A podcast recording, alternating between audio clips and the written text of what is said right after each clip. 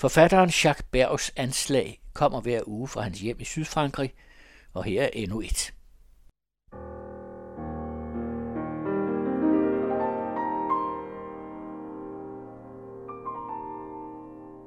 Anslag midt i en coronatid. I den sanitære indespærings Frankrig er det stadig på telefonen, at forfatteren og journalisten Jacques Berg læser egne tekster om verdens gang set fra Lyberon i Sydfrankrig, hvor han har boet i årtier. I denne uge er det historier, udfald og meninger fra Notesbogen 2015 til 2017.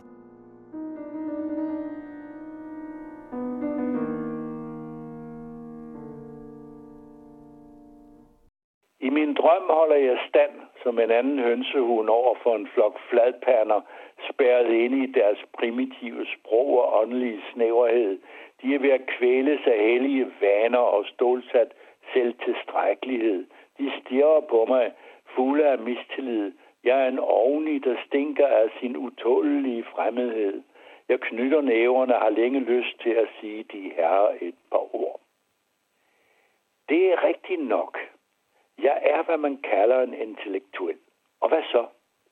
Intellektuel som andre kan være vinbønder, handlende, pensionister, mekanikere, hønsefarmer, forretningsdrivende, kalveopdrættere, syrsker og frisører, biavlere og postbud. Og ja, jeg pløjer i tanker, samtidig med lidt held i mine egne, men mest i andres.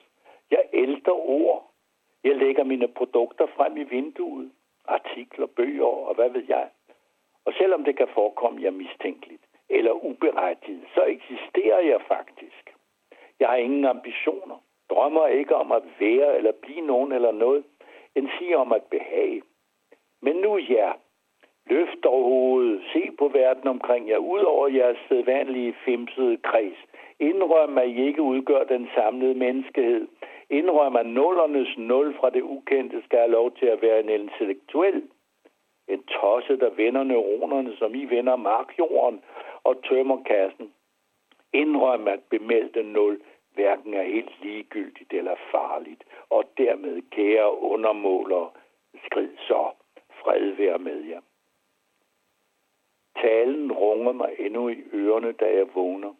Der må være en grund til at drømme sådan, til at opføre sig så latterligt over for nogle flinke folk, hvis eneste forbrydelse er, at de ikke har lyst til at lære mig at kende. De bønderkale har aldrig gjort mig noget. De ser ikke engang truende ud. En smiler ondseligt, en anden vil trykke mig i hånden. Bønder har et overraskende valent håndtryk. Men hvorfor bliver jeg egentlig hængende her? Har jeg stadig noget, jeg skal have bevist? Måske bare det, at vores broderlige fællesskab trods alt er noget, der findes. Hvem ved? Men det ender galt, fornemmer jeg.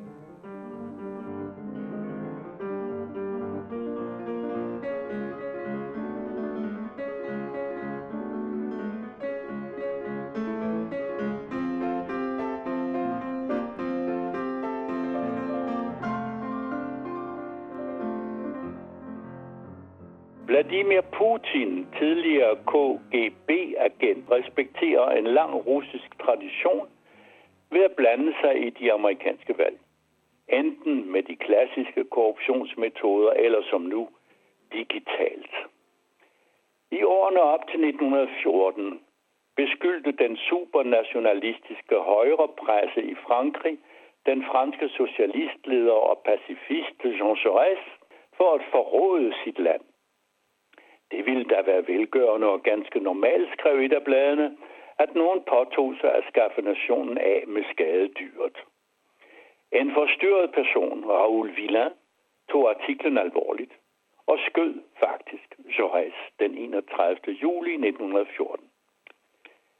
Efter krigen opdagede man, at Sarens regering havde stopfodret flere franske aviser på højrefløjen med penge, og det gennem flere år. Journalister og redaktører var betalt af Moskva for at gå i kødet på Jaurès og det socialistiske parti. I 30'erne gjorde kammerat Stalin alt for at forhindre socialforræderne, socialdemokraterne, i at komme til magten i Frankrig. Reformsocialismen ville jo forsinke den marxistiske revolution, som han endnu kunne få mange til at tro, at han ville fremme. Det var derfor barnemad for Moskva at hacke den demokratiske kandidat Hillary Clintons mails og tweetkonto. I Frankrig er præsidentvalget naturligvis ikke beskyttet mod den slags. Putin har klart meldt ud, at han støtter fru Le Pen, og man ved, at hendes parti Front National delvist finansieres af russiske banklån. Resten kommer fra kandidatens far og FN's egne kasser. Øh, man kunne måske også bare lade russerne stemme i vores sted. Vi ville blive fri for en masse bøg, og russerne kunne benytte lejligheden til at erfare, hvad frie valg betyder.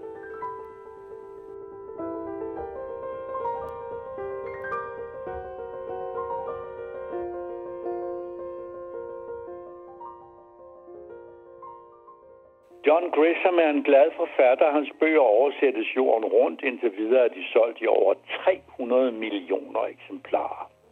Som advokat af uddannelse valgte han ganske naturligt retsmiljøet som ramme for sin første roman, A Time to Kill. Historien foregår i den lille by Clanton, Mississippi. En sort far dræber de to hvide, der har voldtaget og mishandlet hans 10-årige datter. Kan forsvaret nu redde ham fra en dødsdom? Romanen vagte ikke nogen videre opsigt. Den solgte knap 5.000 eksemplarer.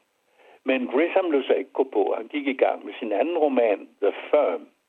Og hvem har ikke læst den? Hvem har ikke set Coppolas film med Tom Cruise i hovedrollen? Siden da er udkommet en halv snes Grishammer. Alle bestsellere. I hans bøger er det amerikanske retssystem altid korrupt. Medlemmerne af en jury altid påvirkelige. Racismen et konstant element.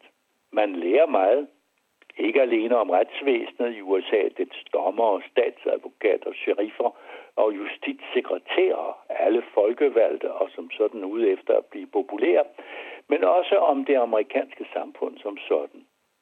Vel er litteraturens opgave ikke at lave verden om, men den må gerne få os til at tænke, og det gør Grishams bøger. Vi vender bladene med rystende hånd.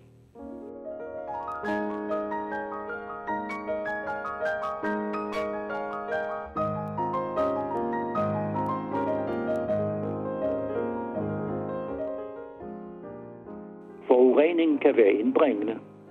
I Indien har en smart fyr fundet på at komprimere og indkapsle den forurenede luft til en sort dej, fuld af dieselpartikler og andet snavs. Han tilføjer olie og en smule alkohol, hvorefter han fylder substansen i kartuscher og sælger dem som printerblæk. Ens tekster får pludselig en duft af overtrafikerede gadekryds med omstrejfende køer. Ingen skal føle sig tvunget til at tro mig, men endnu en gang har den skrækkelige Arthur Rimbaud forudset det hele. I digtet frase sætninger fra Les Illuminations finder jeg følgende.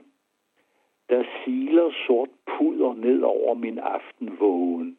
Det smager behageligt af tus. Siden mennesket blev opfundet, har samme menneske intet opfundet. Undskyld for en noget slingrende parafrasering af det gamle testamente.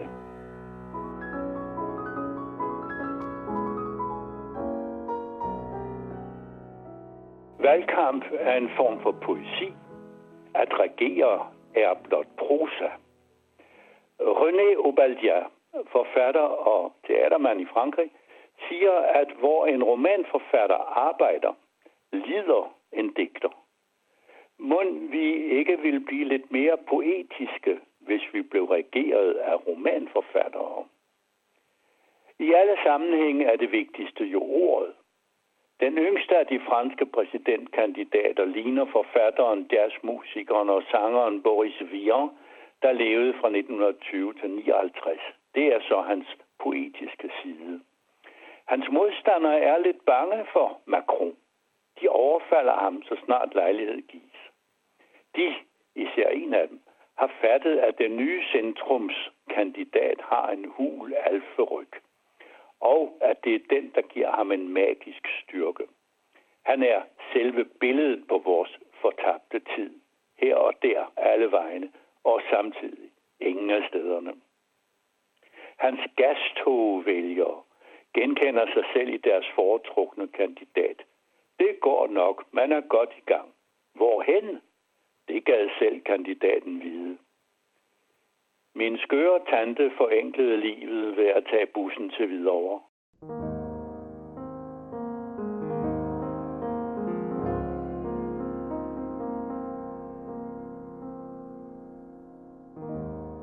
Vores kaliforniske venner er helt slået ud efter valget af den person, som New York Times beskriver som den mest inkompetente, den mest navlebeskuende og den farligste præsident i hele USA's historie.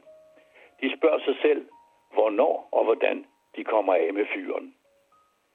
Sarah Garfield er oldebarn af den 20. præsident for de forenede stater, James A. Garfield, der blev skudt ned på gaden få måneder efter sit valg i 1881.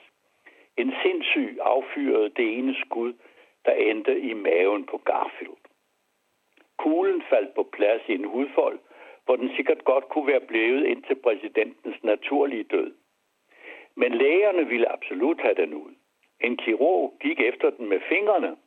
Der gik betændelse i såret, og patienten døde et par måneder senere af sårfeber. Vores Sarah ønsker bestemt ikke noget lignende for Trump. Hun har heller ingen revolver. Nej, siger hun. Lad ham slide sig selv op. Det kan ikke gå hurtigt nok. Han ender med at få alle mod sig, måske endda sin egen familie. Men hun kan godt se, at så er vi over i science fiction-genren.